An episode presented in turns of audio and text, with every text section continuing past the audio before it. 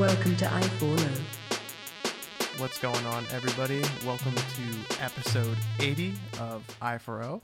Uh, thank you all who were tuning in early for the stream that happened right before this, for the little um, getting used to the new setup session that me and Irvin just had.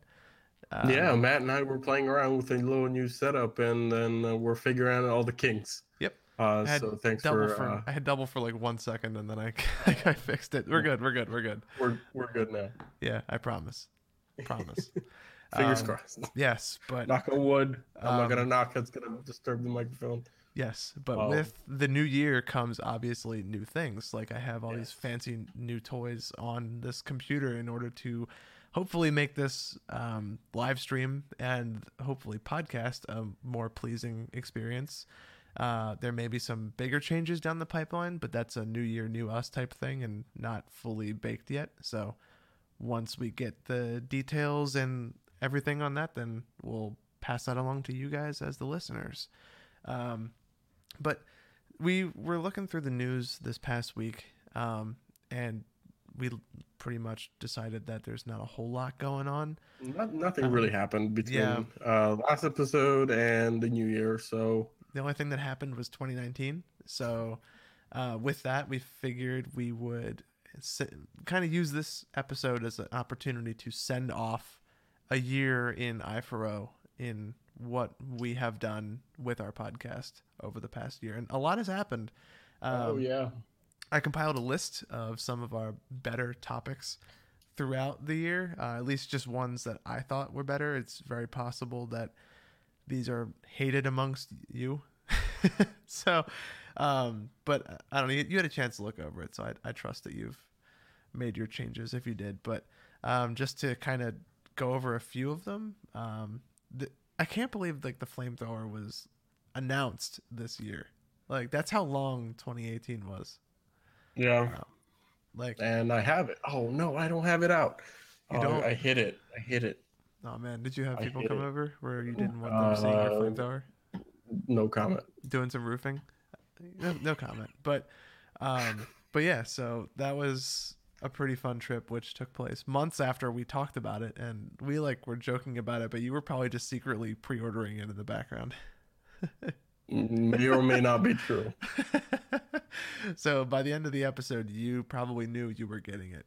Yeah, because they it sold out pretty quickly after, and I, as I saw like tweets and everything uh, from Elon saying uh, the last numbers is almost sold out, I was like, all right, I gotta, I gotta get this, get on Yeah. this. I'm not gonna miss this. yeah, it was worth it. It was a cool trip. It was nice to be able to see like the Boring Company process and kind of learn a little bit on like how they handled the technology. And we saw a little bit more when they had a live stream later this winter, but um, it was still pretty cool to like see how that whole thing works and like just learn about Boring Company in general because I didn't know a whole lot about them before that to begin with. Um, but yeah, another thing which I'm incredibly impressed is only in 2018 is Starman going to Yeah, space. this was a pretty was- epic, that epic was thing. so long ago. Yeah, it feels like a long time ago, but it's only Two days after the Super Bowl was when we did Yeah. the episode that covered it. oh, wow. Yeah. Yeah, wow. It's a, and it's almost. I remember I was watching this live in my car while waiting while at an airport to leave for our flight. So I was like going to the last minute to go to the gate to catch a flight. I was like, I'm not gonna miss this. Yeah. I took all this time, pulled out my phone, and I watched this thing live, and, it, and my jaw was on the floor the entire time. Especially when those two rockets landed yeah. um, simultaneously. that was some of the coolest stuff I've ever seen. Yeah.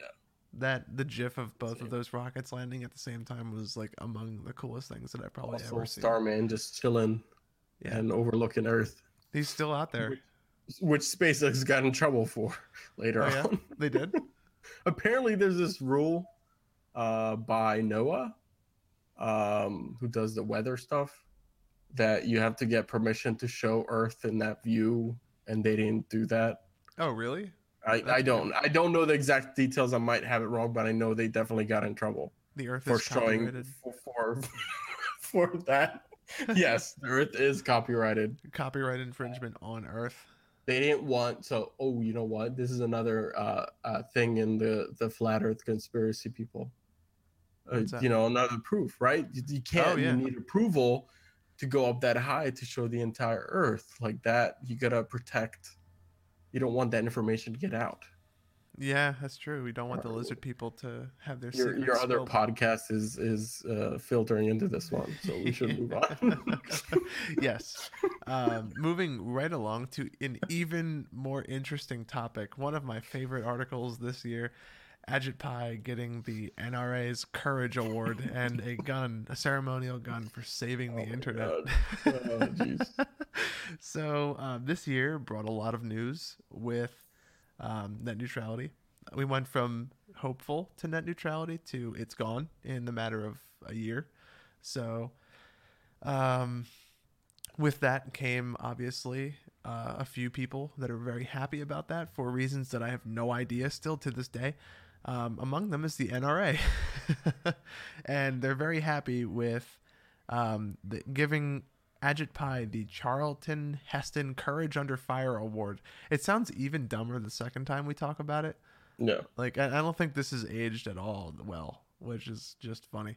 Um, but we're I'll, I'll, spare everybody the details of talking about it. I just thought that was like one of the more wacky things to happen this year, and like I can't believe we were covering this type situations. Um, Another one of those was the drunk man who accidentally took a $1,600 Uber from West Virginia to New Jersey. so, speaking of like wild things happening, yeah. Um, imagine I love waking... I love Uber's response. He's like, "We just took him where he told us to take him to." he was just blackout drunk. Um, he said he wanted to go to Jersey. We're not gonna question him. Yeah. And he's like, I just woke up, and he's like, Why the f am I in a car next to some random guy I don't even know? But um, I I still think it's funny how he honored that and he gave the driver five stars and gave the driver money to cover the tolls for the way home and uh, that cost him a lot of money. Who'd have thought that vacationing to New Jersey could be so expensive?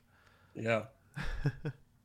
um, another one was the release of the 2018, the infamous now 2018 iMac Pro or Apple MacBook Pros, um, those have been undergoing a lot of issues. Specifically, the, the i9 models, which were yeah. uh, only operating properly in a freezer. Yeah, it seems like there have been be- there's been better explanation since this article that has been provided to kind of explain what's going on with the thermal throttling as well as some more information about the tests that were specifically being run and it turns out that this particular YouTuber, uh, Dave2D, who um, was it was incredibly clever that he did this, but um, I, I he, the test that he did was testing like the worst possible optimized software for a MacBook. So obviously, it's going to perform poorly. Yeah, but that shouldn't be an excuse. No, it's think. true. Yeah, the MacBook shouldn't need to especially like a three thousand dollar computer shouldn't perform that badly irrelevant yeah. Like if you're gonna put an i9 in it and it's gonna be a desktop grade chip give it a fan. Yeah. A give it a bigger fan, fan. a yeah. bigger fan. Can you imagine a, a cpu core sticking out of that macbook? That would be interesting. But that was talked about in march. So moving right along to april we celebrated our one year anniversary as a podcast. Yeah. And also, um, there was the oh somehow this jumped ahead. I jumped way ahead. Oh yeah, so, you skipped a couple. Yeah, I think it just didn't go in order. Oh, because I didn't put any fun. links in. Okay, that's right. I see. um, so back to the actual topic. Um, I'm used to just all these being linked. Yeah, well, I mean, we can. You don't have to go keep chronological. Just, yeah, just keep going. Uh, some of the more interesting stuff: um, Cambridge Analytica, um, celebrities' influence on the stock market, um, Uber that uh, fatality that happened with the Uber autonomous vehicle, um, the woman who was hit, which started this whole like I almost want to call it a, like just a panic about autonomous vehicles and kind of got that conversation into the forefront in like terms of safety, which when you look back at it is probably for the better, but yeah. the way that it happened, I would like to have I'm pretty sure Uber would like to have that back. I'm Um, sure. Yeah, and that person may want to have their job back, but that's neither here nor there. But um, so IO 2018, which was something that we were both very excited about at the same time, and then quickly kind of fell off. So um, I don't know about you, but I've yeah, been- I mean the thing that things that happen at Google I/O don't get released. Uh, That I mean, we sort of had our jaws on the floor when Duplex was shown off. It's actually out in a form in a way. Yeah, it's pretty. uh, it's still now- incredible. Call screen is that what you're talking Yeah. about? No, well, call screen is that, but there's actually a duplex uh, thing where it'll actually go out and call businesses and make reservations for you. It's very limited, so it's Okay. only available in select cities, and you have to be invited. So only like Um, yeah, it's a only very beta. select view. Yeah, it's pretty much a closed beta. Okay. Um, so it is out in a form. So we did get that, but it's called call screening. Is I guess a form. Yeah, it is a form of that. yeah, but you're controlling. You're controlling what it's saying. You're tapping yeah. what the responses are. Um, with thing- Duplex, it makes the decisions for itself. Yeah. The one thing that I'm impressed with was the amount of stuff that we actually got from this IO versus other years in the past. Like usually, like half of it's vaporware and the other half Yeah. it doesn't show up at all, or it's like delayed. But we just had the usual six or seven month delay on some of the products that were announced at IO and and like the different technologies that were announced at IO. Um, among I don't think we've seen Google Photos colorization yet. Um, I've Uh, seen no. What do you mean by that? so colorization was Oh, Google right, where it takes a black and white photo Yeah. and makes it. Ah, no, no. Yeah, we that, have that one we have haven't. something which takes portrait photos and applies a black and white background to the to the bokeh part of the image. Yeah, yeah, yeah, Yeah. I've seen that. Yeah. Um, that's I think just I think that's just another AI effect that they have. Yeah. Um, but things like duplex, smart compose from Gmail, adaptive battery, um, phones being updated very quickly through Project Treble, that was impressive to watch throughout the year. Except Um, Samsung. Except Samsung, yeah, they well that's that's to be expected. Uh, Yeah. Maybe maybe I, when we get later in the podcast, maybe I should change one of my um, speculations to Samsung adapting Project Treble, but we'll see. That may be too wild of a speculation. We'll leave it. We'll leave Soldier Boy for that one. Crazy. Yeah, we'll leave it to. We'll leave the Soldier Boy console on the spot where it's at. Um, um, and uh, one thing that me and Jeff had that uh, it's a conversation that we had that I think everybody should give a listen to, just because the conversation I felt was good, and a lot of good information was delivered and talked about, and we had like a nice conversation going. Was the conversation about workplace burnout?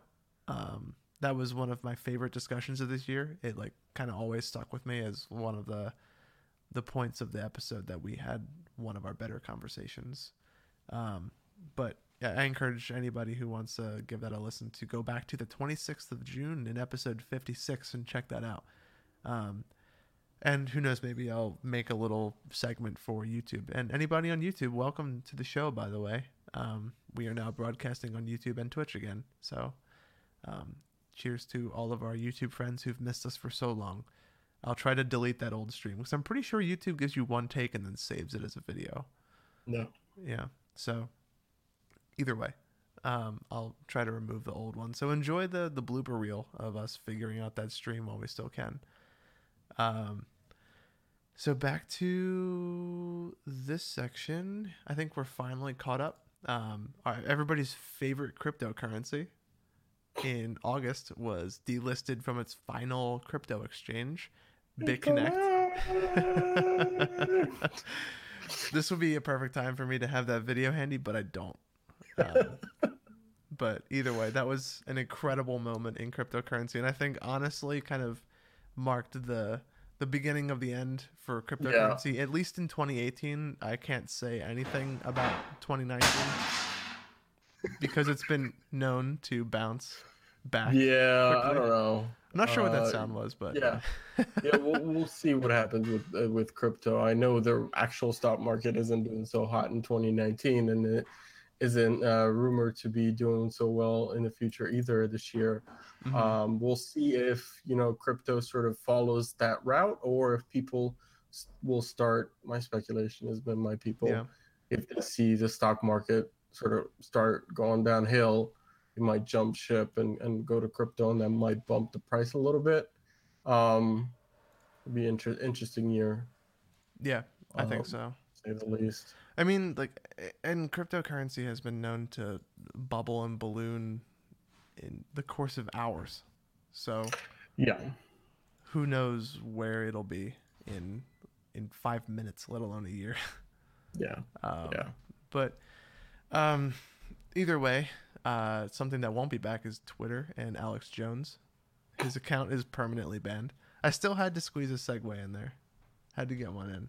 Um, but so that was another interesting conversation that we had about um, his accounts violating their abusive behavior policies and the flame wars that happened around that across the internet. Some people were happy, uh, some people were not, but I think more people were probably okay with it than either emotion. Um, but I think like the real, the biggest things that happened this year, honestly, was like Facebook and then like the usual circus of phone releases. Like I don't think there was outside of that a lot of like stupid stuff, but I think that those were like the heavy hitting topics of 2018. Yeah. And I think 2018 saw like a big focus in getting us back to like a like a call to attention to bringing people back to just kind of understanding what their privacy is on the internet mm. and like kind of getting a better grasp of exactly what companies are collecting from them in Mhm. their online experience. Yeah, we saw some great legislation get passed in Europe, the G- GDPR. Mhm. Um, hopefully, so we, we will see something similar pass um, in the U.S. Um, hopefully in 2019. Um, You know, from the Ajit Pai hearings and the Mark Zuckerberg hearings, it sounds to me like they do have plans to get those in the works. So I wouldn't be surprised if we saw any of them come through the pipeline in Yeah. the next year. So 2019 could be the way for the U.S. to kind of take the charge in privacy. hopefully, it doesn't take shape in form of what uh, the uh, SOSTA um, legislation got passed. Yeah. Uh, so where um, it was it was uh, under the umbrella of, of stopping online sex trafficking, right? But hmm it, it really uh, had an overreaching effect of uh, uh, of giving um, um, what is what's it called the, giving the uh, the hosts of uh, information online the uh, sort of responsibility of any sort of copyright information. They have to be responsible uh, for what people put on their con- on their platform. That was Odocta who brought that up on our show, Yeah. right? Yeah. um, and um, also the the types of legislations that were just recently passed uh, within Australia. Uh, those were Those were the scariest. yeah, those were scariest, and I don't want uh, the U.S. to start replicating those types of legislations um, for sure. So. Yeah. Fingers crossed that the government will do the right thing, but also the, it's the government. So Yeah. And if we don't have those, we always have like the memes that happen of the year, like the Cards Against Humanity 99% off sale. Um, and you just- really like that one. There. that was that was incredible. it was. That was probably was like fun. one of their better ones, I think. Yeah. Like the I think the guy who bought the garbanzo beans was tweeting. He was like, "I better tell my wife before all these beans show up at the house." Yeah. um but yeah like i don't i don't know like there was some some of this that stuff that we talked about with like the legislature i think is important to bring into 2019 um to like still like people are still going to push these laws through and it it's kind of on us and anybody listening and whoever else to kind of make their voice heard when that kind of stuff comes out so Yeah. memes aside it's important um, Yeah. Now Also- we move on to the best tech of 2018. Yeah. Well, real quick though, I did want to make a shout out that we did have some really good guests on this year as Yes, well. we Um, did. We had Odocta and Justin Robert Young on the show, and I'm hoping That that awesome. maybe we can either get them back or start integrating some other guests into our cycle, just to kind of keep things exciting a little bit. Um, that would be maybe another maybe a New Year's resolution for us, and in our long laundry list of changes that we have in the pipeline. Um, but we'll see. I'm excited to take this podcast into 2019.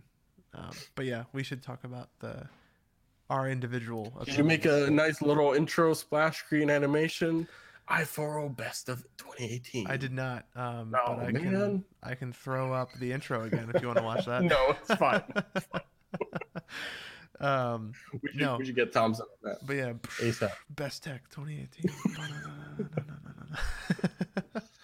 um, but yeah, so I, I did want to like go over that though because I felt like this would be a good discussion to have. Just like some of the technology, and I, and I wish we could have gotten everybody on for this, but um, schedules and circumstances aside, um, we'll have to do this with them either next year or whenever we decide to do another one of these, if if we do. Um, but this segment is just kind of what had the biggest impact on us, whether we owned it or not, in 2018. Um, Or the industry as a whole. That's why Yeah. why I thought it. And each one of us had a pick. So I guess we'll go ahead and, and list uh first one and then I'll give my reasons and you can list yours for the your first one, what your reason why you picked that one. Yeah, and we'll kind of uh, go through each one. Go Through we have some different uh do you want to categories. Do, you want to do three, two, one? Kind of. Ah, okay. yeah, yeah. Since we're doing uh, like we're doing least to most, Mhm. I guess. I don't know Yeah. if you did it chronologically like I did, but No. Uh not really. But Okay. yeah. least to most Oh. important in your opinion. Just Yes. do that. Yeah. Yeah. So my so first category for the best tech is the uh, smartphone category, and my third one that I picked, and it looks like you picked the same one. I'm interested to see hear why, but for for my reasoning, I picked the OnePlus 6T, hmm um, and mainly I picked it because it's finally available. Um, I'd say more of a mass market within the U.S. specifically, and it's actually launching on T-Mobile. Um, and I think, if I'm not incorrect, T-Mobile released some numbers recently in their last quarter saying OnePlus uh, 6T was one of their top-selling phones. Yeah, Um, of course, phone the iPhone was was number one, but Yeah. uh, after Samsung and iPhone, uh, OnePlus was up there, and I think um, either OnePlus said this or or T-Mobile did, but they were really happy about that partnerships, and I think that's bringing uh, um, the availability of these types of phones to more and more people. Because in the U.S., that's how most people get their phones. Yeah, I think that them making that deal with T-Mobile was probably the, the best way to break into the U.S. market. Um, it shows people that they have a good phone, and when somebody goes in to upgrade, um, and they may not necessarily want an iPhone or a Samsung, they'll see this powerhouse of a smartphone for almost like two thirds, if not one third of the price, depending on which one you're looking at. with some pretty awesome features with in, in finger uh, in in screen fingerprint sensor. Like I mean, I mean, if you show that to like a normal person, quote unquote normal person, not us, Mhm. like they'll be like, oh my god, I mean, even if you showed it to me, like that'd be like, that's Yeah, pretty I sweet. Like if I didn't know about that, yeah, like yeah, like that that phone just it's impressive both in features and in specs. And I think it's a standout device to show people exactly what like what a phone is when they don't cut corners. Um, the price is debatable. It's still a relatively expensive phone, but for what you're getting, it's a fantastic device. Um, it's one of the most like RAM heavy devices out there, and for Android, the more RAM you can put in a phone, the better, in my opinion. yeah, Yeah. Um, everybody knows the Google Pixel 3 issues. Well, not everybody, but everybody who listens to our show would know about like the the Pixel 3 issues with RAM and the complaints that some people were having. And even on MKBHD's YouTube channel, he was complaining that uh, it would kill Spotify in the background when he was like listening to music or something like that. yeah. That's just Um, crazy for a flagship phone. That shouldn't yeah. happen. And to see OnePlus 6T come in and you don't have those problems, the screen's really smooth. It now has an in-screen fingerprint scanner. The camera's fine, like it's good for anybody's si- anybody's Yeah. standards. Um, I think that that's why that phone is solid in number three because it really sets the bar for what a phone could be at that price range. Yeah. Um, All right. So number two for me was our choices i- were wildly different. Just Wow. So I I, cha- I I changed it to I had the iPhone XS Max. I was like, wait, I should put the iPad, but I was like, realized that was a smartphone pick, so I was like, to change it back. that. uh, so I, I I put in the iPhone XS at oh Jesus, Apple. Tennis match. Your your your naming scheme, please change. Um, I should I should move that to one of the improvements. There we go. I'll, I'll do that later, uh, later for 2019. Um, but while I do that, uh, I put the iPhone XS Max um, as number two for for myself for smartphone pick, and that's a, my own personal smartphone. Have it here. I got it on day one. Picked it up. Went in physically into the Apple store. Standing, stood in line like a, a, a Apple fanboy, and uh, picked it up.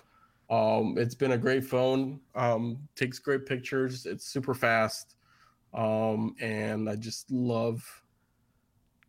What's um, got that A12? A12 chip. Uh, honestly, the Face ID is what most impresses me. It just works. You Yeah. you wouldn't think, right? It, but it just works. Um, it just unlocks. One of the things that I had issues with, I had the Seven Plus before. I had the Fing- Fi- Touch ID. If your fingerprint was just slightly wet, it wouldn't work. So you had to wipe it on your pants and try again. This, you know, if I'm doing something in the kitchen, I want to look at my phone and just quickly slide up, and, Yep. and it just unlocks. Um, um, but overall, you know, great experience, no issues whatsoever. Um, and overall, it's a really good phone. Um, you'll find out later why I didn't pick it as number one because I found something better about uh, one particular feature. But you, Matt, you can go on and Yeah, say what your number so- two was. My choice is just slightly lower in specs than the iPhone 10s Max, um, but it's a lot lower in price. So I picked the, um, ironically enough, I picked the Pocophone F1. Um, I really hope it's called the F1 because I didn't look it up, but it's the the Pocophone that everybody saw on YouTube around this year. Just because it is a what three hundred dollar phone and it has a camera that beat the iPhone 10s in a blind test.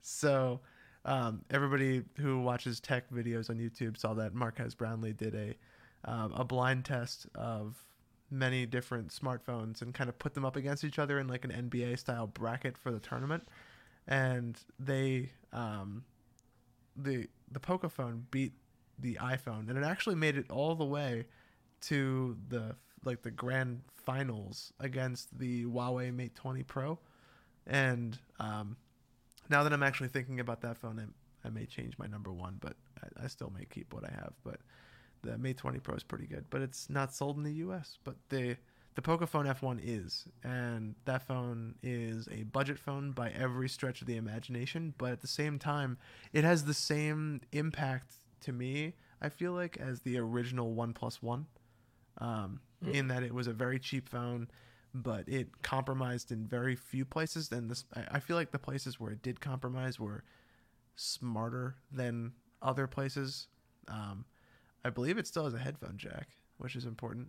Um, but it's it's a cool phone, and it's like kind of showing people that budget phones still have a place in the market, and I think that's important to people because with phones going over upwards of fifteen hundred dollars, I think it's important to know that there are still good three hundred dollar options for people who want to buy a phone outright and have something that'll work from day one and it'll be dependable. So that's why I picked that for number two. You want to talk about your number one pick? Yeah, number one for me is the Pixel 3's camera, not the Pixel 3 phone as a whole, but just its camera. So I'm a, I'm a big camera nerd. Uh, I own multiple different types of SLRs, and when uh, I watched Google's event uh, of them showing off Night Sight, I was very skeptical. I was like, "All right, this is just marketing BS, right?" Mm. uh, and when I first saw it, because you know, people, companies do this all the time. They show up these great photos during keynotes, and the phone comes out and is like, eh. But the Pixel 2's camera was really good, well, the the best. Um, and the Pixel 3's cameras overall, without the night sight stuff, was shown to be even better. Uh, they still stuck with the single camera approach, so no dual dual cameras, um, which is fine. Uh, but the Pixel C3's camera, and plus with that night sight feature, when I actually saw those live photo or the actual photos from real live phones in people's hands, I was amazed. That those pictures on there are uh, game changing. Yeah. Um, I, I really hope that um, people start copying those type of features. I really, really do that, uh, from uh, other manufacturers. That night Apple. sight is just like straight wizardry.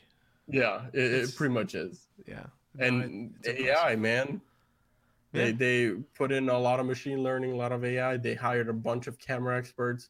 They really dedicated some t- time and effort uh, to making the Pixel Lines camera great, and they brought a lot of features which I commend Google for doing back to uh, all the previous Pixel phones as well, including the OG Pixel, uh, Mhm. which I still still have briefly before I, before I uh, sold it. Um, but when these features started rolling back to previous Pixels, I, I put it on that phone, and it still did on somewhat the same level as the Pixel 3, which was pretty awesome of Google Google for doing, and I commend them for that. Yeah.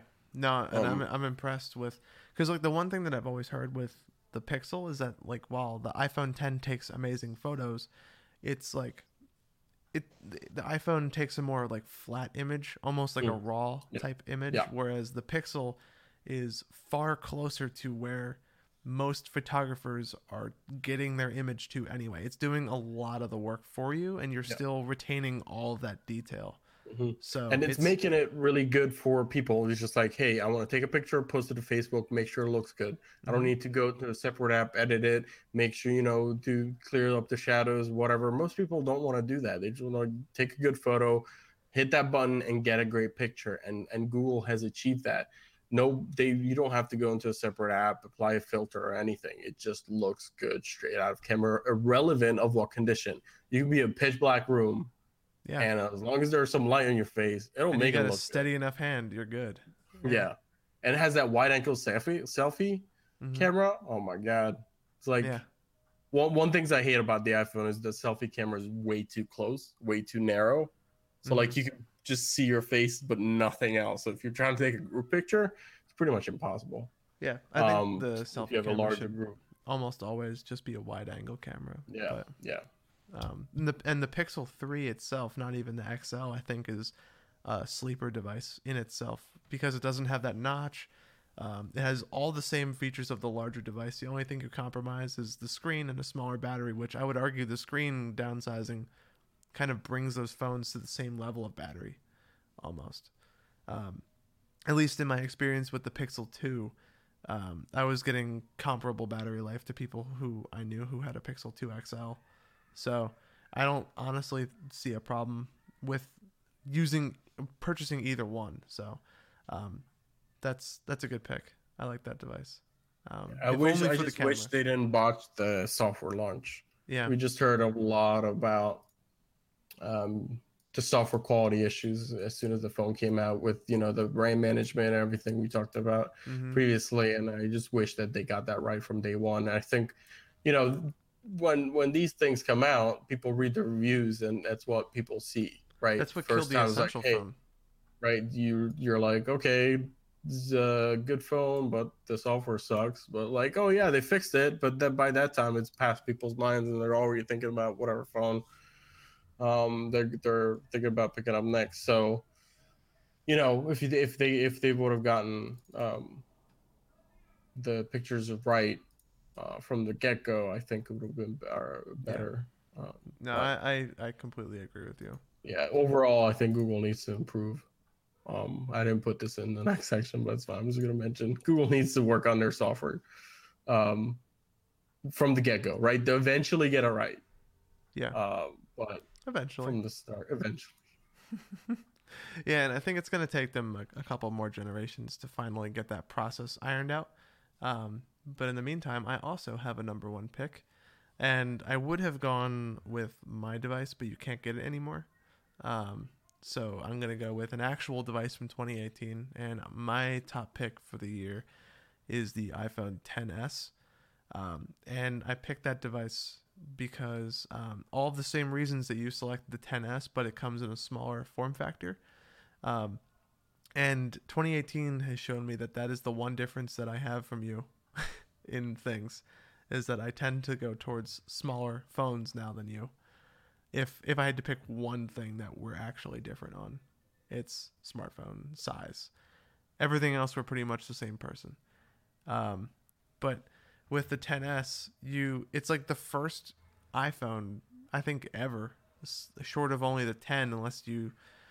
But a lot of people consider the 8 Plus to be the the the larger one and has the same camera as the 10 and all that good stuff. But um, the 10s is the first small iPhone which matched in almost every scenario its larger counterpart, and that was something that we had complained about in our first year as a podcast. Um, when those iPhones came out with the 8 and the 8 Plus, how the smaller one you're compromising features. And that was always one thing that we would tell people when they're looking for a phone that if you're going to go iPhone and you want the smaller one, you're going to lose out on battery, screen resolution, camera quality. Like up until then, some of those features weren't carried over, but with the new one, you get the same screen, you get the same camera. Um, it's you get the same chip. It's like every it's like the one time that's ever happened, I think, in Apple's history when they've had two phone sizes, um, which I think is killer. And aside from that, um, it's just an incredibly smooth phone, and the fact that it can record video in HDR is incredible. Like I find the fact that it can live encode HDR while it's recording video to be just like amazing. Yeah. Um, so that's that's why that's my pick for number one. Um, but it's a the Pocophone was definitely a contender. um, but I think we should move on to another topic: game console picks. And one thing, and I'll I'll start this segment off. Yep. Um, One thing that you're not going to hear us talk about in this segment is Fortnite, even though I just did. Um, just because we've talked about it enough in 2018 and then our 2019 new year's resolution is to kind of leave that behind us for as much as we can um, unless it gets into something like absolutely ridiculous i don't think we're going to talk about it but um, for my number three pick for the year i'm to have to go ahead and say the playstation 4 pro um, just because of the games that released towards the later half of the year um, it's got like Red Dead Redemption, Spider Man, um, a laundry list of exclusive titles um, that have been, in my opinion, just reasons to buy a PlayStation 4, like one after another. And the bundles that they've offered, as well as the like the sexiest like 25 year anniversary console I think I've ever seen that they released in 2018. Um, I think that is absolutely killer. Um, so that's why that's my number pick. It's it's lacking a little bit. Like it doesn't do true 4K. It does super sampling to get to 4K. So it kind of lacks a little bit in that department. But I'm not really ever gonna notice that. Um, Unless does- you're up close to your TV, like watching yeah, it. yeah, yeah. Unless you're like Um, looking for it, but it it handles HDR just fine when the game is optimized well enough for it. Um, Yeah. A lot of the HDR issues are game specific, so um, and HDR I think is the more noticeable thing anyway. It's far more noticeable than um, uh, what's it called 4K. So um, the PlayStation 4 just lacking in that one department. Oh, and they just also at the end of the year, the reason why they made my list is because they announced that they're going to start working with the other consoles to do crossplay. So they like finally walked back that decision and understand that people want to play together, no matter Yeah, what they're good on. on good on them. hmm Um, so for me, I had the Nintendo Switch for my number three pick, and for just a little preview of the next one, we kind of swapped. Uh, uh, for so number three for the, it was the Switch for me. Um, I got it after looking at Matt's when he got it. Like this is a fun fun device and i've been uh, uh, using it um, ever since. I got a couple games on there um, and i take it with me when i travel. So it's great on planes um, because they typically just have like phone games previously on the plane to play with.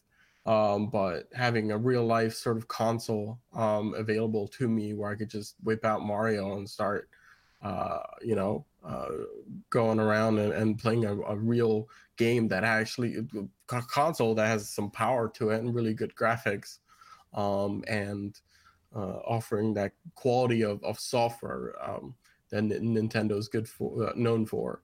Um, so I've been really enjoying uh, using that device while on the road, which I'm on Mhm. quite a bit.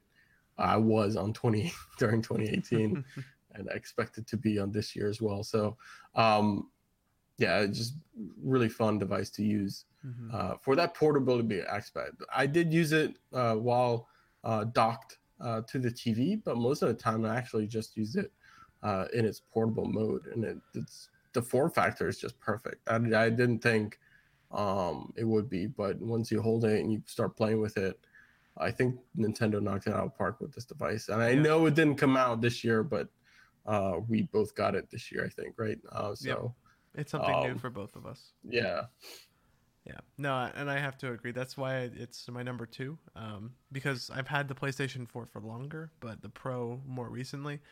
Um, and it's just because of the iteration. I think that they did that iteration really well. But the Switch beats it in my opinion because of the of that like totally different approach to gaming that you were talking about where if Mhm. like someone's like a lot of times where like Katie will be watching a movie or something and I'll want to uh, play some Breath of the Wild or play some Mario Odyssey or whatever, or Smash Brothers or something like that, and I'll just be able to undock it, walk over to the couch, and I'm still in the room, but I'm playing a full console right there, yeah.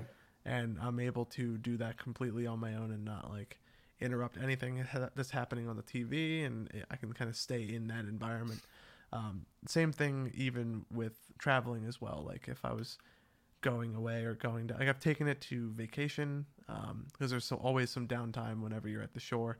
You have a couple of hours to yourself or something. Just break that out and play some Mario Kart or um, or whatever, and it's So- it's really nice. And also the the dock is underrated for its portability um, because it's only two cables in order to get it up and running, Hmm. which is something that not a lot of people I think have utilized, but it's something that I use all the time. I- I do have a question for you. So I know you had the Wii U previously, and you could kind of use that without having the TV on, so someone else could watch it. What, what's your comparison between that and and the Switch This is in terms better. of that? Yeah. Um, first off, the vibration motor on the Switch is one of the best I have ever felt in a game console ever. Mm. Like the the vibrations in those Joy Cons, I think, are like some of the most. It's the only thing I can compare it to is the haptic feedback in like an iPhone. Yeah. Just So because of you- how yeah. how tight Yeah, that yeah. build is. So did you uh, you never played the game One Two Switch? The No. one. So I got it. Nintendo has put on like a whole bunch of mini games built into this one game, and they make use of the Joy-Con. That's their number one thing. There's a game in there where you hold each each person. It's a competition. One each person holds a Joy-Con, and you have to tilt it uh, to find out how many balls, virtual balls, are in like sort of this box that is the Joy-Con. Hmm. And I, you can tell, you can actually feel like they were like little metal balls in this box That's so weird. that you're holding. I got to bring that over too. We can, we we need to play that. yeah, yeah. Um, I think it's a it's a it's like a, it's a, it's a fun party game, but uh, uh, you can actually feel the the amount the things that are in. That's how accurate the vibration uh, of the device is. It's kind of crazy. That's pretty incredible. No, and like that's that's that, that's like one of the coolest things I think in my opinion. But um, on top of that, the the releases that they've had this year and Mm. in years past, just Super Smash Brothers, uh, the Pokemon game that came out, the announcements of basically all of my favorite games that I ever played as a child, like coming back to the Switch in new versions and remakes of the original. Like they remade Katamari, which is an incredibly fun uh, time killer game if you're looking for just something that's like got a really wacky story and like a fun soundtrack and just like a different gameplay style um it's just it, i think it, it just kind of was an a plus all around. Um and if it wasn't for my number one it'd be my top pick. So um but yeah i'm i'm just like thoroughly impressed with that console. I can't say enough about it. And it's very easy to convince people to buy it. Yeah. especially after they try it and they see like how good of an experience it really is. And also being able to play Nintendo games in full 1080p on the TV is something that I've that is only now possible with um, that console. So that's another benefit to this. It has Mhm. it's more powerful than the Wii U, despite not being anchored to this console. Like I couldn't take the Wii U controller somewhere else and play a game. It's still Yeah. anchored within Bluetooth range. Right. Yeah. Yeah. So, what was your number one pick, Matt? Oh, what was my number one pick? My number one pick is the same as yours, shockingly enough. Um, this was the standout game console of 2018 and probably forever. Um, it was a number one seller across all boards, including eBay and Craigslist.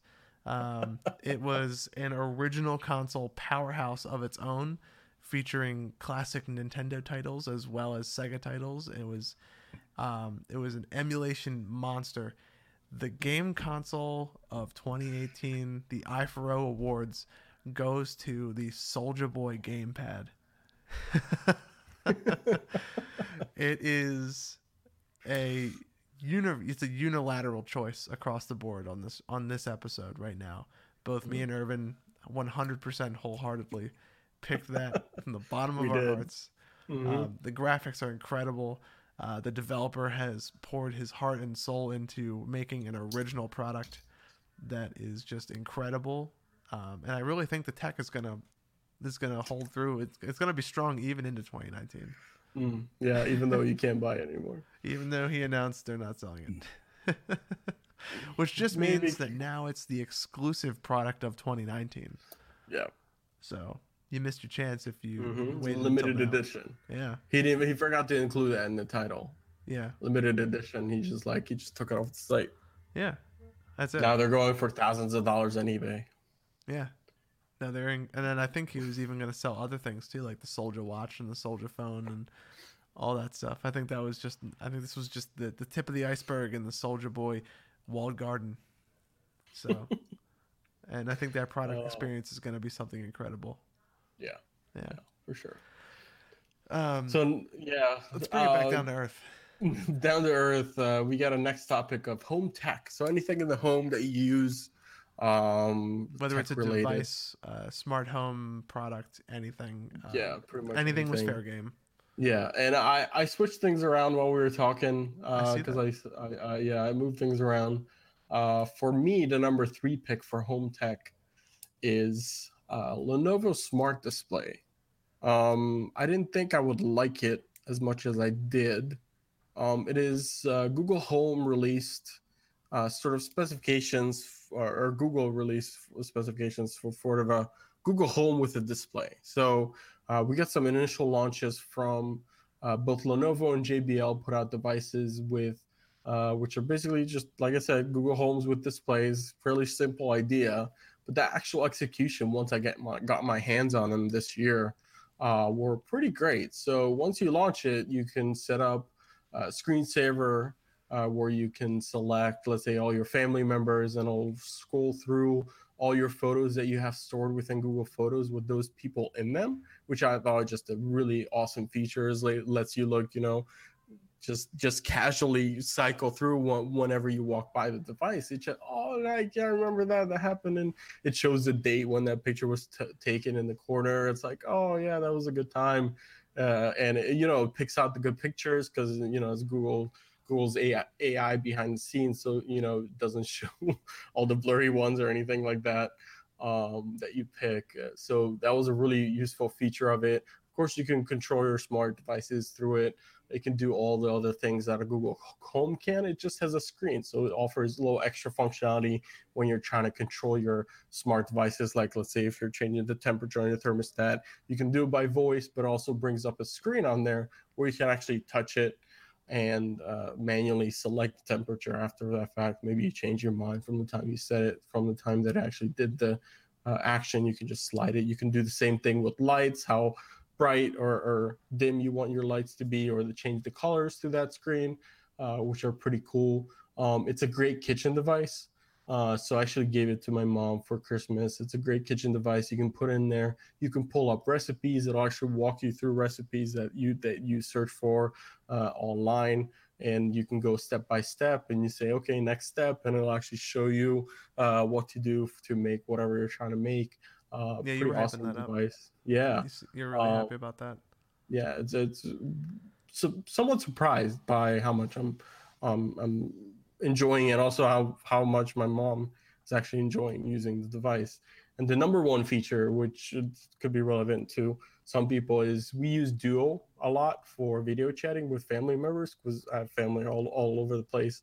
Uh, and this has a built in camera. So Google came out with one of their smart displays uh, this year during that Google event uh, where they launched the Pixel 3 and the, the Pixel Slate. Um, they launched their own device, but that thing doesn't have a camera.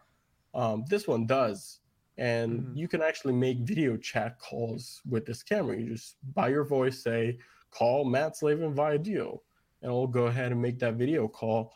Um, and well, the nice thing is, is this is mainly used in the kitchen uh, for for my personal use, and you can just plop it in there. You can be walking around the house, uh, whatever, and you can maintain that video chat call uh, with whoever you're chatting with. A really convenient device uh, for yeah. uh, doing that. that thing is that thing looked pretty good. Um, from all the reviews I saw, it looked like it was a pretty killer piece of tech. I was pretty like, I, I, a part of me wanted one, but a part of me like needed more of a reason for it. So mm. I held yeah. off. Yeah. And I, I, got it from I didn't plan on on um um you know I would plan on keep, keeping it for myself, but once I I start sort of got it and started using it, like this makes perfect sense for uh, uh, my mom because she would use it, you know, all around the kitchen and everything, and and talking to her uh, uh parents over Duo. Um, uh, so um, it it turned out a really great device yeah. Uh, for that types of use, and um, she loves. It sounds great. One thing I didn't mention sounds yeah. really really good. Loud. got a better loud. speaker than the official Google one. Yeah, uh, definitely, because the official Google one is really tiny. Uh, yeah. It might not look it in the pictures, but it's really small. Uh, this one's isn't big, but uh, there's a lot more room for the so the resonance of the speaker. So it mm-hmm. has really good bass, uh, better than you would think, and it gets fairly fairly loud. So my mom uses it all the time, just play music around the house. Yeah. Um. So overall, that that's my. I I feel like I've been saying a lot, uh, and it's only my number the one three oh number three pick, but um, yeah, uh, so far it's been a pretty great device. Yeah, um, it's a little bit of a far cry from my number three pick, which is the Soldier Boy HomePod. Which no, um, it's the it is TCL televisions. that um, would be great though. What if it was in it would reply in Soldier Boy's Soldier Boy's voice? Uses lyrics from his music. Yeah. That would be mm. great. Yeah. Yeah.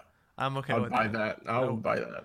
I don't care if it was twelve thousand dollars. I'd, I'd buy it but no. Um, so my pick was in a serious sense the TCL brand of televisions. Um, just because I've always been under the impression that Samsung and LG TVs were a bit overpriced. So uh, seeing TCL come into the market, especially in the US market in particular, both last year and this year, have been top seller televisions. Um, for offering essentially kind of what the Poco phone did and what OnePlus did um, which was offer a very compelling budget option, which didn't compromise on that many features. So, the entire line of their smart TVs um, in their 4K department have they have built-in Roku's for anybody who needs a streaming box. They offer full 4K HDR, um, CEC for control through streaming devices. It's it's basically a no compromises TV. Um, I noticed very recently, though, that it does struggle a bit when trying to communicate to streaming devices through optical inputs. Um, so if you have a complex home theater system, that might not be the best option for you. But if you're just connecting a set of speakers to it just to improve the sound, or using a simple soundbar, or if you have, say, like a one of those hubs that lets you connect HDMI's in and basically monitors all of that for you, then you should be fine. Um, there are ways around it, but just if you're depending on the TV for a lot of that management, then you may run into some problems. But um, but you're getting a TV that has you can get upwards of 65 inches for sub $800 depending on which year you're going for. If you're going for this year's, it may be a little bit more expensive, but if you're going for 2017's, you can get a good discount. Um, we were able to get a 55 inch for $370 on Black Friday, which is like a third or upwards of a fifth of the price if you were to go for Samsung. So, um, it's a pretty incredible option, if you ask me, especially for one that has as many features as it does. Um, and the fact that I've had it for a year now and I'm only just now experiencing some of the like the shortcomings in uh, what it can and can't do. Um, the screen is still fine. There's no burn in. The TV has it's bright. Um, I'm getting full resolution 4K, and um, it do, it doesn't get as bright as Samsung TVs, but I never set the brightness all the way up anyway, so I never notice it. Um, but that's that's my pick for number three easily, just because it has changed the way that I look at purchasing televisions, um, whether it's for budget or for a personal TV, um, because that's our main TV and it gets used every day, and it has shown no signs of giving up. Nice. Yeah. So number two for me is the Apple Watch Series Four. I'm interested you went with I'm interested you went with a wearable for that one. I want to hear your Yeah, because I so I got Apple Watch. I went on the Apple Watch bandwagon as soon as pretty out pretty sh- shortly after I went on to the Apple sort of ecosystem. I always looked on it from so I, I was a long time Android Wear user, um, Android user period, and then Android Wear, of course, um, when it first came out. But I've always been envious of the Apple Watch. It's like, why am I? Why do I want this thing? And I actually got it, started using it, and it's just a really good sort of device. It's a smartwatch. Um, and uh, one thing that um, I, I like uh, about the whole series is that Apple really focuses on the health aspect. And just with the Series 4, they just added a whole bunch of health related um, uh, features that I think don't necessarily benefit me specifically, although they, they definitely are, they or they could in the future. Uh, but overall, as a sort of a uh, pushing that tech forward to getting into the hands of more people and potentially, like we heard, we've heard stories um, just recently of, of saving lives. Uh, so it's particularly with adding uh, this year with the Series 4, the fall detection, and also the ECG, which was recently added via software update uh, to de- detect uh, atrial fib- fib- uh, uh, fibrillation um, or AFib um, for detecting irregular uh, heart heart rhythm, which is known as a silent killer. So you might not realize that you have it. Um, so it's just really pushing the envelope in terms of uh, getting these devices into people's hands, or in this case, on their wrists, um, and making it, you know, just you know, do the normal thing and do the notifications with the um, when you get a text message or when you get a call. Those are pretty cool, and doing the walkie-talkie with people, those are fun. But uh, these these health features and and the decision that Apple made on focusing those and getting it, um, getting people to actually use it uh, I think it's great for the overall, you know, community uh, to have that sort of sort of technology avail- available to them.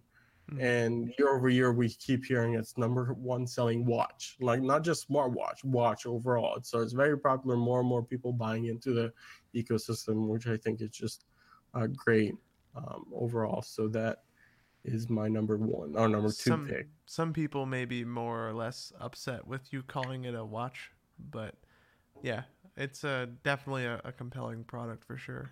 It's really cool. I'm really like I'm happy with it, but yeah. By some people, you mean one person? yes, Okay, you know who that all right. person is. Yes, yes, I do. um, and pretty much anybody who considers themselves uh, a watch aficionado. But Yeah. um, the number one, it seems like we've reached another agreement. Um, this time for actual a serious reason, not and and is not- separate too, right? Because we have both have separate uses for it. Mhm. Um, Um, so- with, yeah. yeah, yeah, I'll go ahead. So, um, my pick, and I'm using it right now for the stream, is the iPad Pro 12.9 inch. Um, maybe less specifically the larger iPad, and more specifically just iPads in general. Um, but it is definitely like a compelling and awesome hardware product um, that has definitely become a bit of an anchor for my workflow at home when I'm doing tasks that I don't need a desktop for, like a full desktop solution. Um, like right now, it is remote connected to um, OBS for this live stream, and I'm able to use it almost as a control panel for the full stream, so I can basically like change between scenes and stuff on the fly with just my hands, and I don't have to worry about using any kind of uh, mouse clicking, and it reduces the noise that you hear in the background, and um, it's just overall it's a really awesome product, and I'm I'm like very happy with it, and I'm finding I'm using it also for email stuff and like word processing and. Um, I've been doing a lot of my photo editing on this. I've just recently gotten into like almost amateur photography, pretty much. So I'll uh, go out and take some photos, and then I'll come back and I'll edit them on the iPad Pro, and that's been a very pleasing experience. And um, one thing that, and I, am curious to get your opinion on this, um, Irvin, just that the the pencil for me, like I have the pencil as well. I didn't get the keyboard because I have a separate keyboard that connects via Bluetooth, but the pencil I've noticed has for me become more and more of a mouse and less mm. and less of a stylus. Yeah. So I use it for precise selection. Um, mm.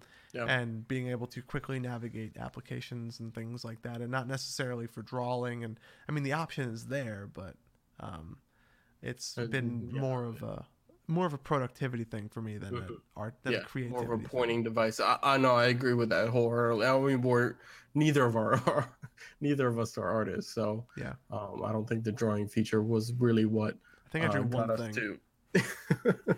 That's not what got us to to get the pencil. No, I think is it's uh, really great as a you know that precision selection device. You know, you know, for your finger can only get so uh, precise even on a large screen like the 12.9. Um, but yeah, I had the iPad Pro as well for my number one pick, uh, but completely different sort of use case. So um, I do a lot of mobile work, and I sort of transitioned a lot of what I used to do uh, at airports on my laptop on just doing it on the iPad. So I can pull up all the anything work related related uh, up on the iPad. You can do split screens with all the uh, words, uh, the Office 365 suite and just start cranking away and, and pulling up information, answering emails, and also use it now to uh, automate sort of or semi-automate my note taking for any uh, work-related tasks. Um, and a lot of that is with the help of uh, Siri shortcuts or the shortcuts app in particular.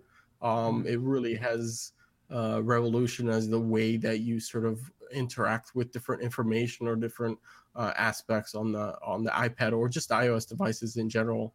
Uh, but on the iPad in particular, I do you have an example of some shortcuts? Yeah, so one sort shortcuts that I shortcut that I use on a daily basis um, when I let's say have a meeting um, with a couple people, just one person, and I want to take quick notes on exactly what was discussed so I can reference it later.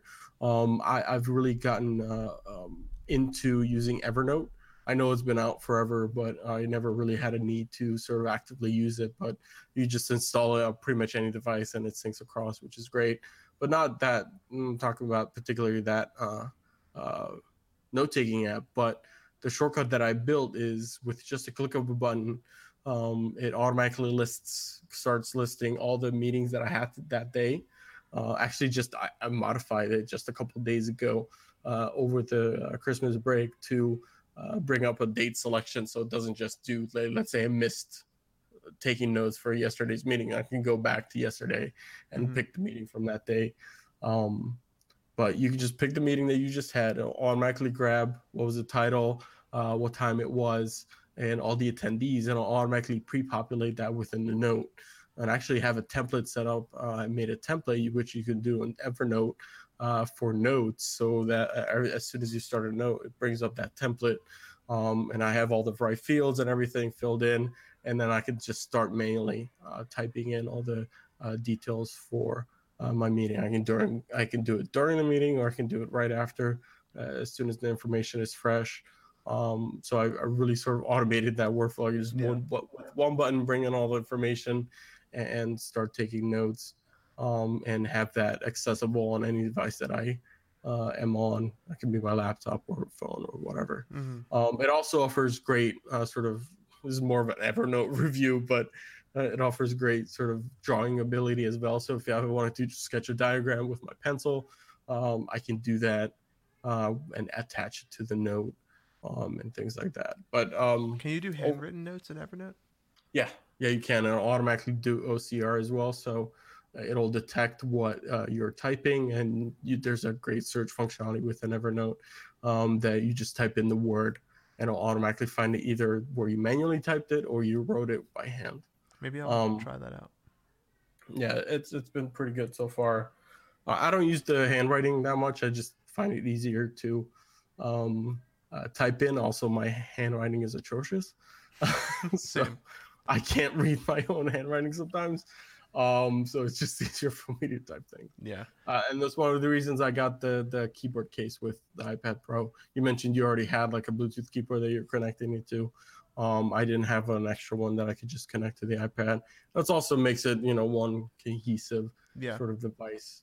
Um, It's nice because I can kind of I'm a little more flexible with where I place the keyboard, so that's like one benefit. Like I can kind of Mm. move the thing off to the side if I'm doing something else, or um, that's like one benefit to that. It kind of frees you up a little bit to organize your desk in a little bit more of a of a way that better suits whatever workflow you're in.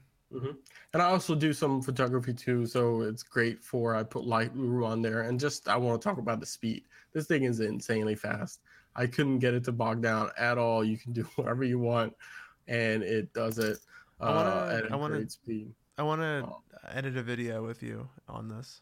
Yeah, See how see how that experience is. Yeah.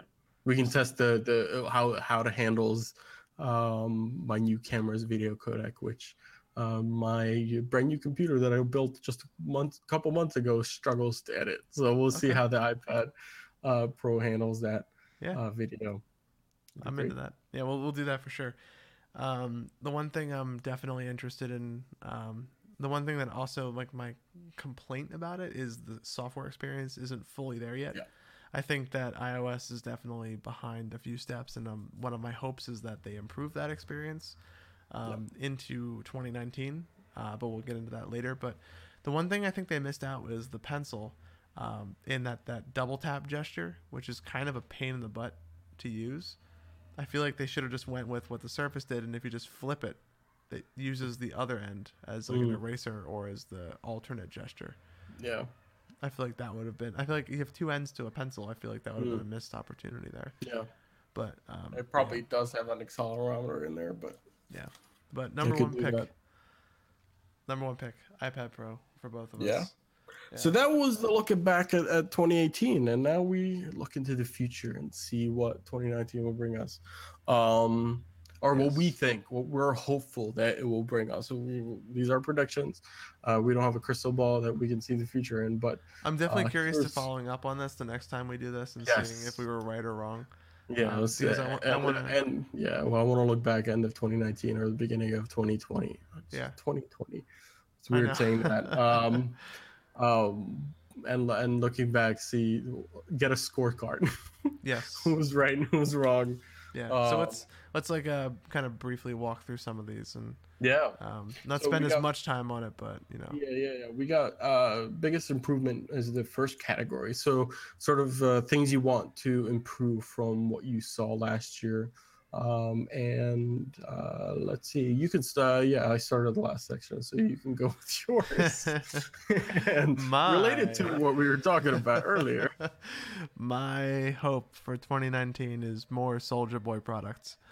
Um, it that's about all I can say for it. Um, I just want to see more of that, um, just because it's entertaining to get that kind of tech every once in a while. That's like very clearly a rip off of well-known stuff and uses questionably legal software um, to achieve its goals. But um, more Soulja Boy plays. I, I want some of that for 2019. for me number my number one improvement is uh, you might have heard me stumble over how to say apple's new phone uh, name um, sort of apple's improvement in terms of their naming scheme also their strategy in terms of how phones we've been seeing this trend of getting more and more expensive phones out uh, Mhm. i want i want to see something uh, more focused and and better tiered towards you know something that uh, people can use and, and and research some rumors around Apple's not selling the best, right? There people aren't buying the new phones. Not they're not really doing anything innovative. I want to overall just an improvement in terms of uh, their strategy towards the mobile market. More importantly, um, the names. Yes, because more, it takes more, more than a breath to say that the yeah. most expensive phone in their lineup. Yeah, the iPhone XS Max. um, for yours, number two. Yeah, uh, number two is sort of related to what we've talked about before. It, this is more towards the Apple side of it, but Android, I feel like, also definitely deserves some love in this department, and that is the um, tablet software experience uh, getting an overhaul. Um, and we are just now starting to see that in Android with uh, the Pixel Slate um, being one of the first Android tablet devices to run full Chrome OS, which I think is a solid. Um, it's a solid user experience for anybody using one of those devices, and the fact that it can run full Android applications within an emulator, I think, is a bonus. So you get the best of both worlds. But um, I think Android and Google, more specifically, have realized that they don't have a very good solution for tablets. Um, and I think Apple is starting to realize that too. So I think hopefully over the next year, fingers crossed. I really hope this year, um, if not maybe in a, definitely one or two more cycles, um, I think we're going to see some significant improvements to the iPad.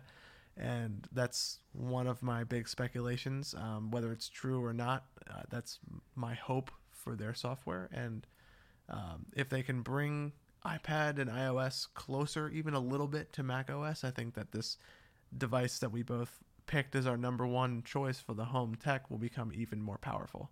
Yeah, for sure. So, can you imagine an ARMS this this CPU powering a Mac OS device? Yeah. If it can, if it's optimized the same, like that would be incredible. Yeah, it would be. Yeah, it definitely would be. I'm I'm curious to uh, see what iOS 13 brings. Um, so preview of my number one pick. That's also my that's my number one for biggest improvement. What, but for number Boy? two, Oh. No, no, tablet. Um, so uh, my number two for biggest improvement is YouTube Rewind. uh, it, I put this in here not as the uh, whole YouTube Rewind controversy, but um, I think as a bigger picture, just improving sort of YouTube as a platform as a whole because they've run some bumps this year. More recognition um, to the creators. Yeah, so there's some really awesome creators on there, and I think they've been overshadowed by all the craziness happening uh, by these idiot. I, I don't have the problem any other word for it. I would say idiot, misguided, misguided uh, people on there like uh, Logan Paul and others, uh, which are just putting out just crap content um, that people are watching, and that's what you know fuels their sort of need to sort of make that type of content. And I, I and there's also some issues around um, you know demonetization of certain content that uh, sort of get, gets caught in sort of the uh, YouTube's automatic detection system and um, that are aren't collected marked. And there's just a lot of issues around YouTube as a platform. And I I, I don't know about you but I, I love it. And I, I just subscribe to the people who I care about and I watch uh, sometimes on a daily basis and I'll look forward to their content. It's my number one way of, you know, watching content. I really, I don't really watch TV anymore other than sports. Yeah. Um, uh, so I, I, I, use YouTube quite a bit um, to, to watch content and I really enjoy the people on there. And I feel like all these kind of issues and, and uh, controversies are so overshadowing. I really want for YouTube to start focusing on the creators, those and highlighting those people who um, really matter on mm-hmm. um, the platform. Because uh, if not, I think more and more people um, are willing to leave to something else. But also, on the other hand, I don't know where they would go. Um, but because um, you know YouTube's the biggest one, that's pretty much where you, if you want to make money on, on the internet, uh, as a as a video creator, it's pretty much where you have to be. Yeah. Unfortunately. Um. So I just. Where are you gonna um, go? Overall, Vimeo. Yeah. Soulja yeah. Stream. Uh, Soulja Stream. Yes. yes. A thousand percent yes. Yeah. Uh, Um, we we should we should launch iFurrow on, on Soulja Stream. Oh yeah, no, that's that's where we're going immediately if he if he launches that platform. Yes, yes. Yeah. Um, Actually, I think we should. I think we should just silo ourselves in Soulja Stream and corner that market. Mm, yeah. Honestly, Yeah, it's great, Um, great, great marketing plan. No, I just Yeah. think overall, I think YouTube just needs to really get their crap together, um, and uh, focus on what really matters and getting great content, highlighting people's talents, and creating great educational content. That's all, that's one of the things I watch the most. Mhm. Uh, really, really awesome educational content, insightful people. Uh, talk about the things that they know and really teaching the, the community about their skills and um, uh, some really awesome stuff on there. And none of that was highlighted in Rewind.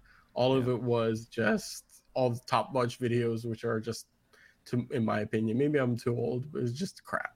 hmm yeah, That I don't care memes. about.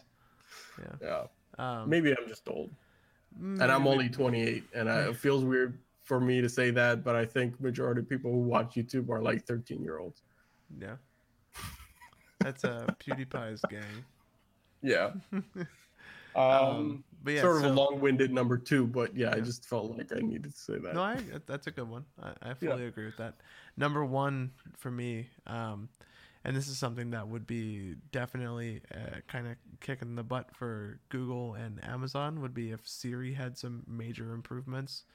Um, especially if the rumors of a cheaper HomePod product are true for later in the year and they start to because, what you were saying they're not doing as well they may start kind of shooting out ideas for budget options in order to boost their numbers. Um, one of those options which may be a quick sell is a very is a echo dot or google home mini style homepod. Um, and i wouldn't be surprised if uh, along with those devices also comes updates to the overall experience of Siri. And when you look at the experience, I think that Siri has definitely improved in 2018. It's definitely not the best by far. Um, and a lot of the tests that people run are more or less unfair because they just play to the strength of one or the other. Um, Siri's good in some cases. Amazon's really good in some cases. Google Home is really good in a lot of cases, but it's still weak in some areas. Um, but I'm my my hope is that we see a little bit more come to Siri down the line, um, just because it's good to have competition in that AI space, and I think that having three big compelling companies step into this market would be beneficial to everybody, just because it pushes innovation forward um, even if it's coming from Apple. Yeah. which is rare. It would be a, it would be definitely a new year if they were the driver of innovation. Usually, they're um, rumored to just be the people who just pick up the best stuff from the past two years and make it into a final thing. Yeah. but They be, used to be known for their innovation a long, a, a while back, but Mhm. not anymore. yeah, Um, and for my number one is is just improvements on iOS and iPad. I, uh, Matt talked about this earlier on just overall tablet experience, improving that. Um, just along those same lines, um, Yeah. having that sort of macOS like experience on the iPad, I think will will bring that device to the next level. that'd be killer. Um, um, I really hope it might be a baby step. Um, in iOS 13, I don't think they'll make the full jump to that level, but we'll see some glimpses of what that might look like uh, for uh, future iPad devices. And I'm excited to uh, sort of hear or, or see what um, they would like to bring. I think uh, a lot of stuff was pushed. It was supposed to sort of release in iOS 12, but I think they decided to uh, focus on uh, stability and, and speed improvements, which helped out a lot in, in terms of the older phones uh, in iOS 12. Uh, so I think this is just speculation, but we're in 2019 speculation. But in, in, I think iOS 12 was supposed to be that sort of rehaul in terms of how you use the iPad, and that was supposed to launch with the new iPad Pro, and I I think sort of got misaligned. So Mhm. hopefully in iOS 13, a lot of those changes that were they were rumored to be planning in terms of the the experience of how to use uh, not just the phone but the, the the iPad as well um, will will come in iOS 13. So Yeah. we'll hear more about it uh, during WWDC this year. uh, I'll get that beta out, and you know, both Matt and I will be running that beta immediately. Mm-hmm. and we Yeah. will endure all the bugs as long as we can Yes. get that get that OS version on our iPhone as soon as possible. as soon as possible. Yep. Um, Let's go through the. Let's kind of skim through the biggest fears. Yeah, a lot of it I feel like is obvious, but um, not number three for both of us. Not a lot of people would um, choose us to pick those ones, but Yeah, so number three for me, uh, it was uh, sort of related to what I talked on biggest improvement in uh, uh, for number two is Logan Paul. Their biggest that. improvement could also be their biggest downfall.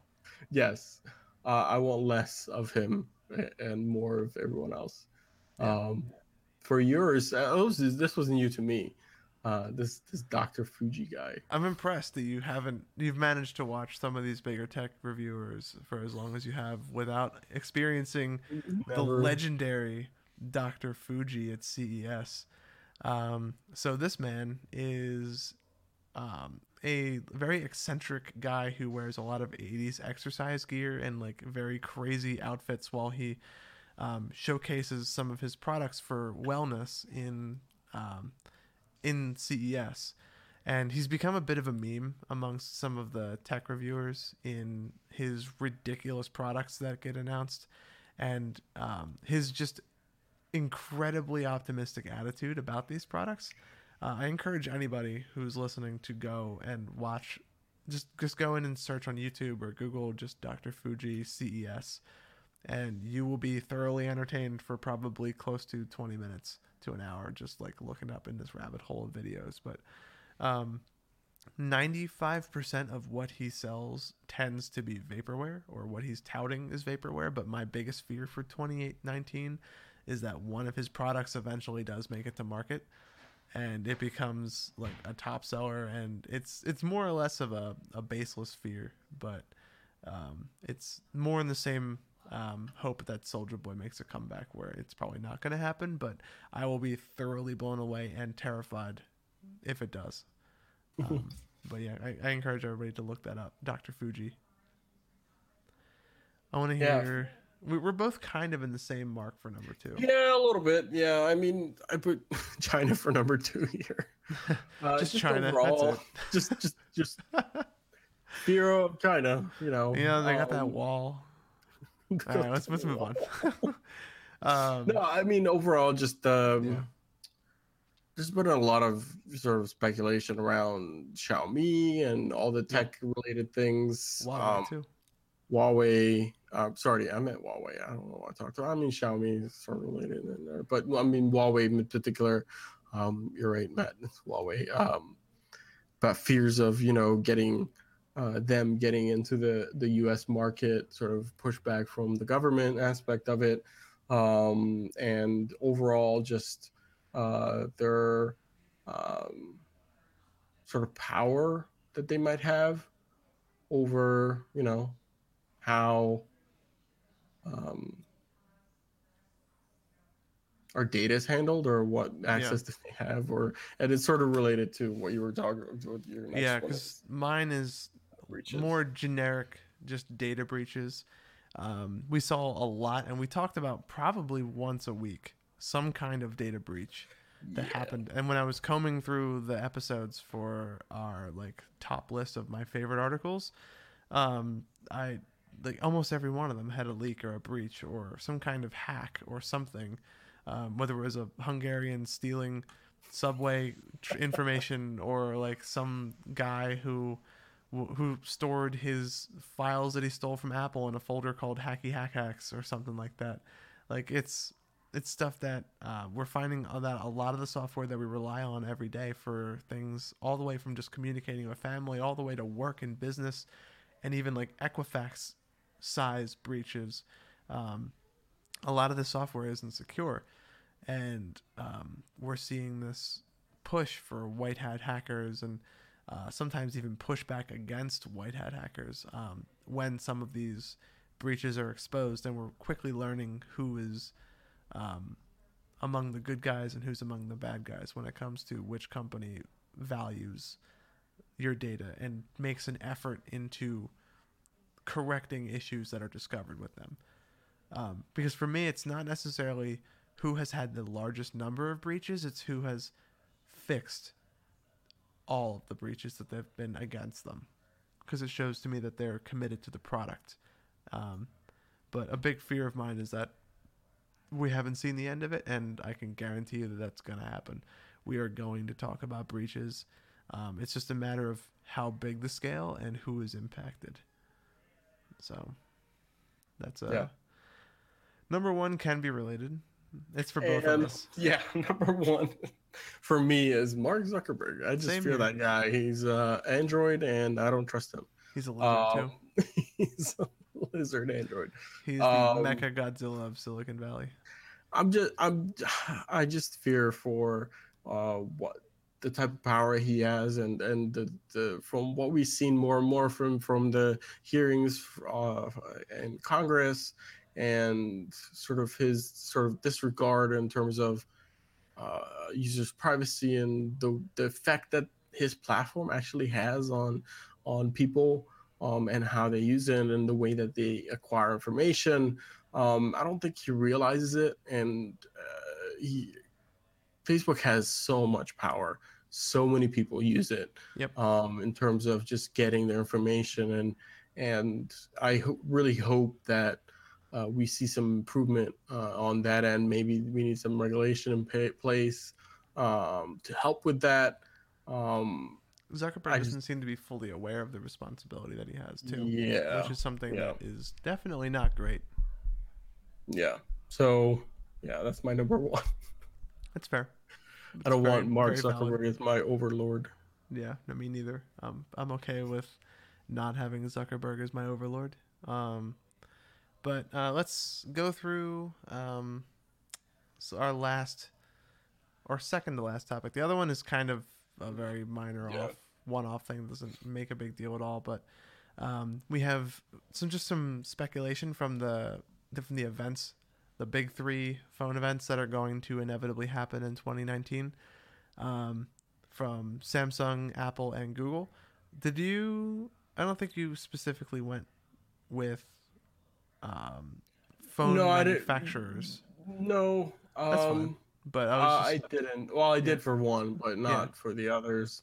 Uh, but I think the the first, the yeah, we don't have to go in order on this one. It doesn't really make a difference. They're Uh, not. we yeah. I mean, we could start um from the bottom, just like we Hmm, did for the keep other the ones. pattern. For, yeah. for for me, it was uh speculations of getting or very near in DSLR uh, DSLR level of quality in terms of phone cameras. hmm um, uh, we're re- getting really close. Uh, and, in, and, and in terms of just the processing uh, that's applied on the current state of phones, like I talked about earlier on the Pixel 3, is just way better than you get on a DSLR. I mean, yeah, when you take a picture on those types of big cameras with the lenses, like you have to sort of edit them afterwards. You can't really straight use them out of the camera. Hmm um, but um, getting that level of uh, quality on these smartphones and i think is the next step I'm, I'm hopeful. I mean we saw amazing improvements in the pixel 3 pixel 4 phone. I can't even imagine what they'll uh, do uh, um, with their next iteration. But i think yeah it's more tied to google because i think they're still number one. Uh, i really hope apple now gets a kick in the butt and, and steps up their game uh, and get gets on uh, Google's level. I mean, they have the talent uh, within Apple to do that, Yeah. or maybe they just take a different philosophy and not just fo- not focus on the straight out of the camera great pictures.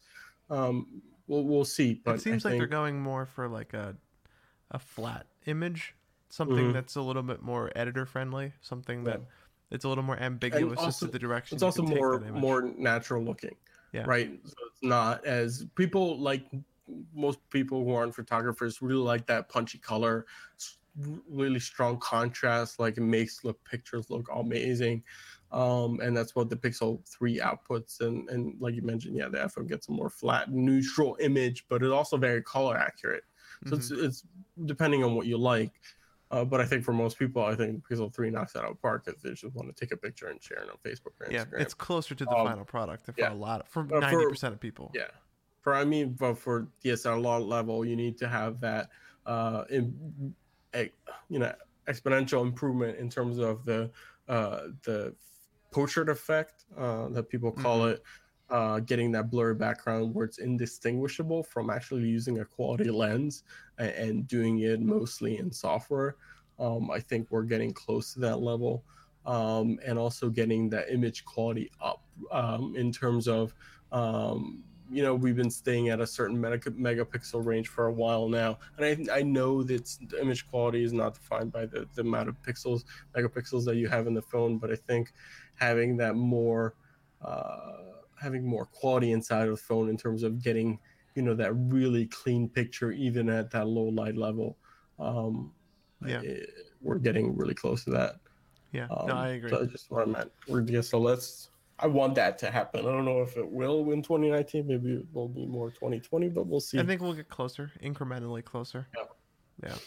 Um, my pick for number two, and it's seemingly more realistic now that we have one for the iPad, but it will be a USB Type C connection for the next generation of iPhone. Um, I don't know how much into detail I can get about it. It's pretty much cut and dry for what it is. Yeah. But um, it would be nice to see Apple move in with the rest of the industry, and also not only that, but the rest of their products, and Yeah. finally cut the Lightning connector off at Yeah. the head and move And, into yeah. this Type C market. So I know, yeah, Lightning made sense at the time when they launched it because there really wasn't anything else. But now that USB-C out uh, is out, I think you just need to bite the bullet and just I just think- jump yeah. over before it's too late, right? If they wait another generation, you know, more and more people getting more and more Lightning accessories. I, I, I it's just better, I think, if they do it sooner rather than later. Yeah. and it- Although you know I don't takes? know, It takes courage. it Um, does. It does take courage. But I, I think like then that, that actually takes courage, I'm like getting rid of the headphone jack. But Yeah. um, the thing that I want to see like with this USB C connection is just like the push to standardize, and the fact that Apple went with Qi for their wireless charging was a was a big plus.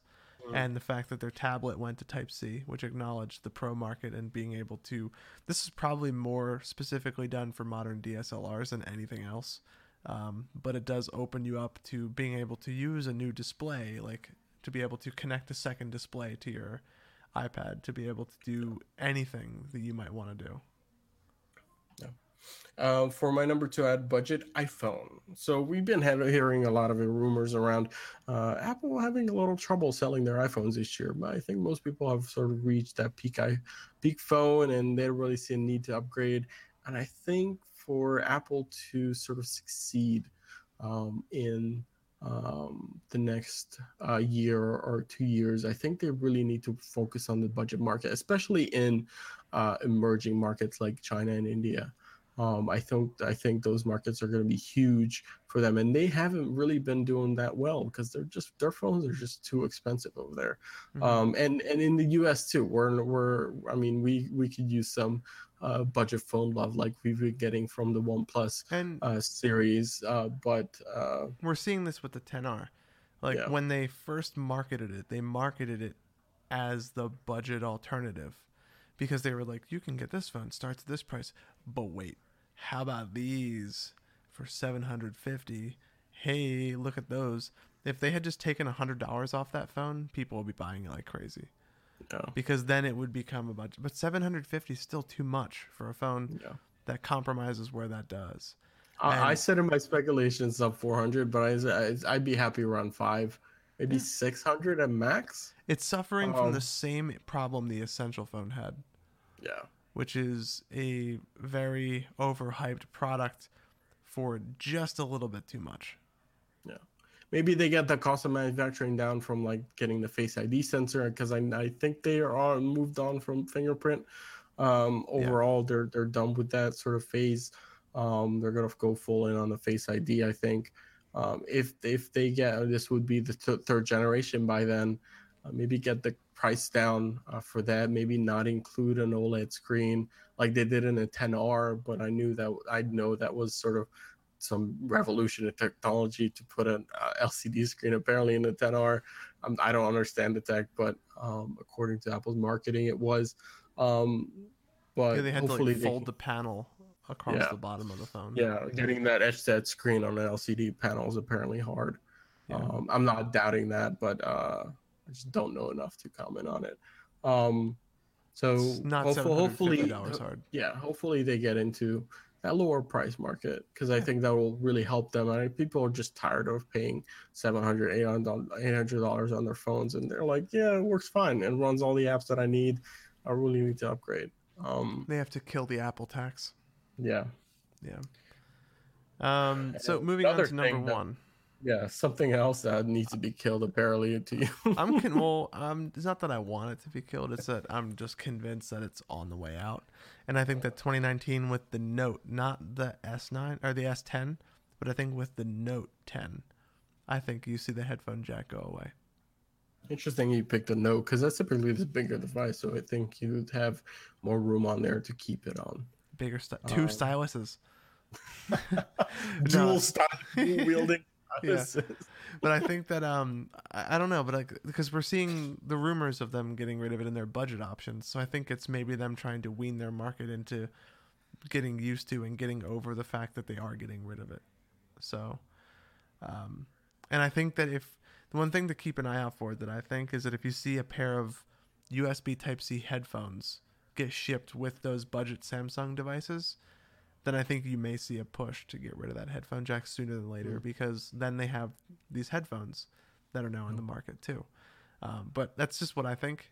That's going to be the the big thing, and if when that happens, it is going to be so fun to cover because the tweet storms that are going to happen from that are going to be fantastic.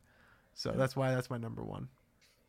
And for my number one, I think the era of the notch will be over or starting to be over uh, whole for punch this year. Yeah, whole punch year with with the cutouts. Yeah, we've been starting to see because Samsung released a budget phone uh, with that sort of cu- uh, hole punch uh, sort of design. Maybe Apple will uh, adopt it, although I think it's their sort of look by now. It's their Mhm. signature look. I don't know if they'll uh, move on or they can even fit all those sensors uh, that they need for Face ID uh, into cutouts.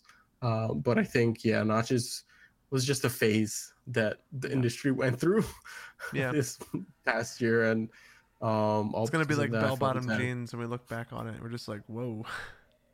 Yeah, it's not gonna think about it. It's just a phase, guys. Yeah, We're it's like the move on. 70s. Yeah. Yeah. Um, so uh, more and more phones I can think have that gonna have that cut out. I don't know how much um, improvement that will make. Um, I think the next step after that is it's more of a 2020 speculation and under the display sort of front facing camera. which would be Apparently, awesome. Samsung is working on the ability Yeah. to make transparent OLED pixels so that way they can hide a camera under the display. They already kind of have that with the uh, under screen fingerprint sensor because Yeah. that's pretty much a, a rudimentary camera Mhm. uh, that they're using behind the OLED panel. Mhm. Um, so you know, I'll you know, imagine. a I wouldn't imagine years- the tech for that would be very similar. Yeah. I can't imagine that it would be very difficult to translate the fingerprint scanner into a camera. Yeah. So, yeah. So that was our big three phone speculation section, and then a couple miscellaneous. Uh, you you put on here foldable budget smartphones. Yeah, because that's Uh, usually what we see. Like the remember the LG Flex, that like really weird curved LG like budget phone that came out of like probably like five years ago. Like I think we're gonna see a couple of like like budget like pseudo foldable devices. People trying to push out a concept idea, and by budget I mean sub a thousand dollars because we've seen the rumors of the Samsung foldable phone. Um, just because of how much that's rumored to cost. It's starting at like what sixteen hundred dollars, um, but I think that's just something that we we're probably gonna see. Uh, it's been a rumor for a long time, and I think next year we finally see the first product come from that. Um, but the other one that is more realistic, in my opinion, is the second gen Pocophone, because it has been a very successful device. Um, I think it's only logical to expect a second one this year, um, and it's I'd be one I'd be curious to see what those improvements are that come to that device. Um, but yeah, I think that's the end of this incredibly long New Year's yeah, episode. but I think no, I think that was a good amount of information. We discussed a lot, and we looked back uh, at 2018, and then looked future and into Yeah. the future, and, and looked at our uh, i4o crystal ball and see what Yeah. we think might happen. And we'll see. We'll be curious to, like you mentioned, uh, test this and the and the, at the end of the year, and, and see how we make out yeah, and what predictions do and, and don't come true. yeah. Uh, but it's been Unless we're all uh, murdered from Dr. Fuji's CES vaporware, but yeah, carry on. Um, I just want to say it's been an amazing 2018. Uh, look forward to 2019 in terms of the podcast and, and overall. Uh, Matt and I, Matt and I had a strategizing session for what we want to do for this year. Um, we got some exciting stuff coming. Um, so look out for more and more awesome content big and small. more and more awesome content coming your way. Um, of course, you can find us in all the different channels um, where you can find podcasts. We're everywhere. So if you just want to search for Industry 4.0, Except uh, for. Overcast. Those jerks. We can't I can't find us on Overcast. Yeah, Um we'll, we'll we'll get that sorted Yeah, out. that'll be we- fixed. We, are Um, looking on Overcast. I don't know what else. Soulja Cast somewhere else. We'll we'll get it. Yeah. Yeah. Um, if you want to feel like you want to leave us a review, uh, you can go ahead and do that at uh, bit.ly.com or bit.ly uh, slash i4o review. Uh, you can do that. It really does help us out, get those rankings up within iTunes. Um, Heck yeah, yeah. man. When you want to, I pretty much did the close for you, You man. did, yeah. You made my job Um, easy. um, but yeah, so without any further ado, that has been episode 80. And we will see you guys next week. Um, hopefully sooner because we were late on this episode, but um, stay tuned for episode 81. See you guys.